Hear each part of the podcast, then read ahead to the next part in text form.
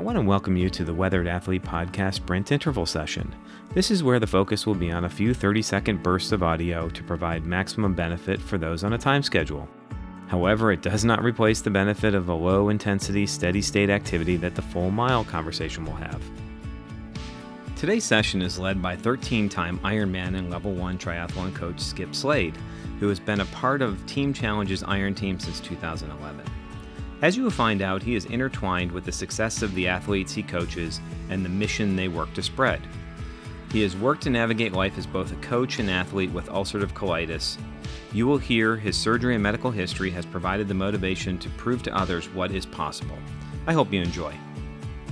A lot of my coaching, especially with iron athletes, is is that they just need to be reassured that it's okay not to do something, or it's okay to do less of something, or to focus on something different and not worry about something. Let's say there's some intensity involved, maybe they should be backing off.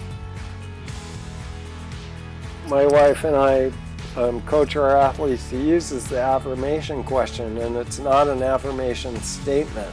So it's not like um, you are strong, because your mind has the chance to say, What are you kidding me? You're not strong, you're a wuss.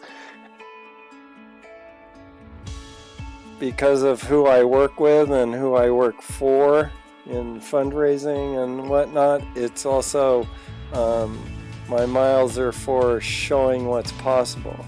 And I, because I've experienced ulcerative colitis and the surgery and uh, all of that, I, I think, and the fact that I'm now, what, 63, you know, that people um, need to have examples of what is possible.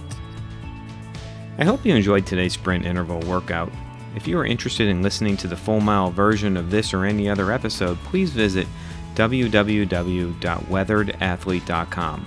There is also a way to drop me a line if you feel you have a story to tell on how you have weathered any storms as you have aged and continue to make the necessary repairs and keep moving forward. As always, my miles are for the journey. Pete Barusic.